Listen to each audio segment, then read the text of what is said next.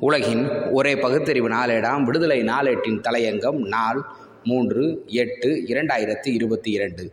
India ஒரு நாடு எனும் சதியின் பின்னணி.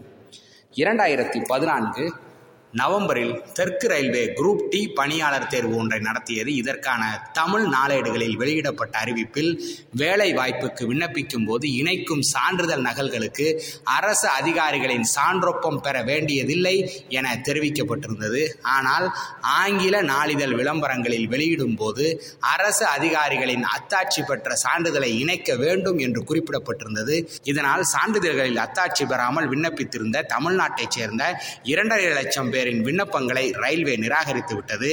பீகார் போன்ற வட மாநிலங்களிலிருந்து விண்ணப்பித்தவர்களுக்கு தேர்வு நடத்தி டிராக்மேன் போர்ட்மேன் சாபாய்வாலா கலாசி போன்ற பணிகளுக்கு ஆயிரக்கணக்கானவர்களை பணியில் சேர்த்து விட்டது. இரண்டாயிரத்தி பதினெட்டாம் ஆண்டு தமிழ்நாடு அஞ்சல் துறையில் காலியாக இருந்த நாலாயிரத்து நானூற்று அறுபது பணியிடங்களுக்கு விளம்பரம் செய்து விண்ணப்பங்களை சமர்ப்பிக்க கடைசி நாள் ஏப்ரல் பதினைந்து என நிர்ணயிக்கப்பட்டிருந்தது. இதற்கான விளம்பரம் வட இந்தியாவில் மார்ச் பதினைந்தாம் தேதியே வெளியிடப்பட்டது. தமிழ்நாட்டிலோ பதினைந்து நாட்களுக்கு முன்புதான் விளம்பரம் வெளியிடப்பட்டது. இணையதளத்தில் தமிழர்கள் விண்ணப்பித்த போது சர்வர் வேலை செய்யவில்லை. அதற்கு முன்பே வட இந்தியர்கள் அனைவரும் விண்ணப்பித்து விட்டனர். சென்னை பெட்ரோலிய நிறுவனத்தில் வேதியியல் பொறியியலாளர் பணிகளுக்கான நேர்காணலுக்கு ஒரு பணிக்கு மூவர் வீதம் அறுபத்தாறு பேர் அழைக்கப்பட்டனர். அதில் ஒருவர் கூட தமிழ்நாட்டைச் சேர்ந்தவர் அல்லர். இந்த பெட்ரோலிய நிறுவனத்தில் இரண்டாயிரத்தி மூன்றாம் ஆண்டுக்கு பிறகு வட இந்தியர் படிப்படியாக உள்ளே திணிக்கப்பட்டனர்.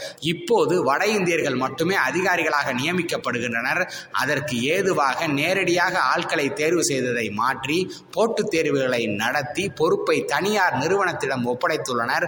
போட்டித் தேர்வுகளில் முறைகேடு செய்து வட இந்தியர்கள் மட்டுமே அதிகாரிகளாக நியமிக்கப்படுகின்றனர். இப்போது தொழில் பழகுனர். அலுவலக உதவியாளர்கள் உள்ளிட்ட பணிகளிலும் வட இந்தியர்கள் நுழைக்கப்படுகின்றனர். தேசியமயமாக்கப்பட்ட வங்கிகளில் எழுத்தர் மற்றும் அதிகாரி பணியிடங்களில் சேருவதற்கு ஐபிபிஎஸ் நடத்தும் தேர்வில் வெற்றி பெற வேண்டும். ஆனால் பாரத் ஸ்டேட் வங்கி மற்றும் தன்னிச்சையாக கிளர்க் உள்ளிட்ட சிறப்பு அதிகாரிகளை தேர்வு செய்ய போட்டித் தேர்வு நடத்துகிறது. இரண்டாயிரத்தி பதினெட்டில் ஜூனியர் அசிஸ்டன்ட் பொறுப்புக்கு பதினேழாயிரத்து நானூறு காலி பணியிடங்களை நிரப்பியது. இதில் தமிழ்நாட்டுக்கு மட்டும் ஆயிரத்து நானூற்று இருபது காலி பணியிடங்கள் ஒதுக்கப்பட்டன.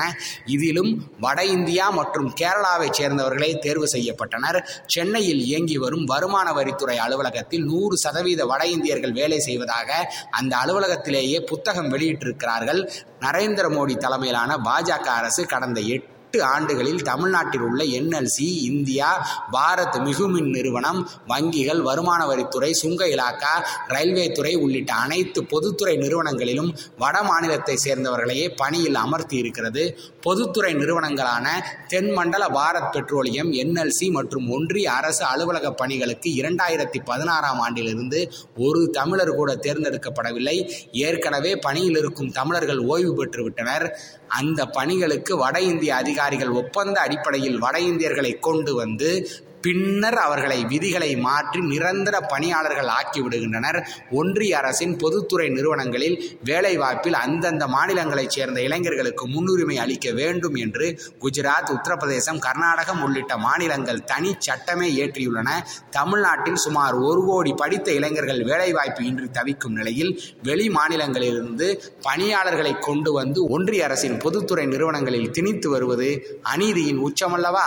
தென்னக ரயில்வேயில் ஆயிரத்தி எழுநூற்று அறுபத்தைந்து பணியிடங்களில் ஆயிரத்து அறுநூறு வட இந்தியர்கள் தேர்வு செய்யப்பட்டனர். அஞ்சல் துறைக்கு தமிழில் நடைபெற்ற தேர்வில் ஹரியானா பீகார் மாநிலத்தவர் அதிக மதிப்பெண் எடுத்தது போன்ற விவகாரங்களை விசாரித்த சென்னை உயர்நீதிமன்றம் கடும் விமர்சனம் செய்தது. இப்படி பிற மாநிலத்தவர் இங்கு வேலையை அபகரித்துக் கொண்டிருக்க ஒன்றிய அரசு பணியாளர் தேர்வாணையம் நடத்தும் ஐஏஎஸ் ஐபிஎஸ் உள்ளிட்ட அதிகாரிகளை நியமிக்கும் குடிமை பணி தேர்வில் கடந்த இரண்டாயிரத்தி பத்தாம் ஆண்டில் பனிரெண்டு விழுக்காடாக இருந்த தமிழ்நாட்டு இளைஞர்களின் தேர்ச்சி இப்போது ஐந்து விழுக்காடாக குறைந்துள்ளதிலும் சதி இருக்கிறது. தமிழ்நாடு தமிழருக்கே தமிழ்நாட்டு ஆட்சி தமிழருக்கே என்று முழங்கிய மாநிலத்தில் தமிழ்நாட்டு வேலையை தமிழருக்கு கொடுங்கள் என்று யாசகம் கேட்கும் நிலை உருவாகியுள்ளது. அந்தமானில் தமிழர்கள் பெரும்பான்மையாக இருந்தபோது வங்கதேச விடுதலை போரில் அகதிகளாக வந்தவர்களுக்கும் இராணுவ பணியில் இருந்தவர்களின் குடும்பத்தினருக்கும் அவர்களின் உறவினர்களுக்கும் தாராளமாக இடம் கொடுத்தனர். இதனால் நாளடைவில் வங்காளிகள் பீகாரிகள் மற்றும் ஹரியானிகள் தமிழரை விட அதிக எண்ணிக்கையில் பெருகினர் இதன் விளைவு இன்று அந்தமானில் தமிழர்கள் மிக சிறுபான்மையினராக இருக்கும் காரணத்தால் அங்கு தமிழும் தமிழர் நலனும் முற்றிலும் பறிக்கப்பட்டு இந்தி மற்றும் இந்தி மொழி பேசுபவர்களுக்கு முக்கியத்துவம் கொடுக்கப்படுகிறது என்பது குறிப்பிடத்தக்கதாகும். இந்தியா ஒரே நாடு எனும் சூழ்ச்சியின் பின்னணியில் பதுங்கி இருக்கும் சதி வலையை புரிந்து கொள்வீர் நன்றி வணக்கம்.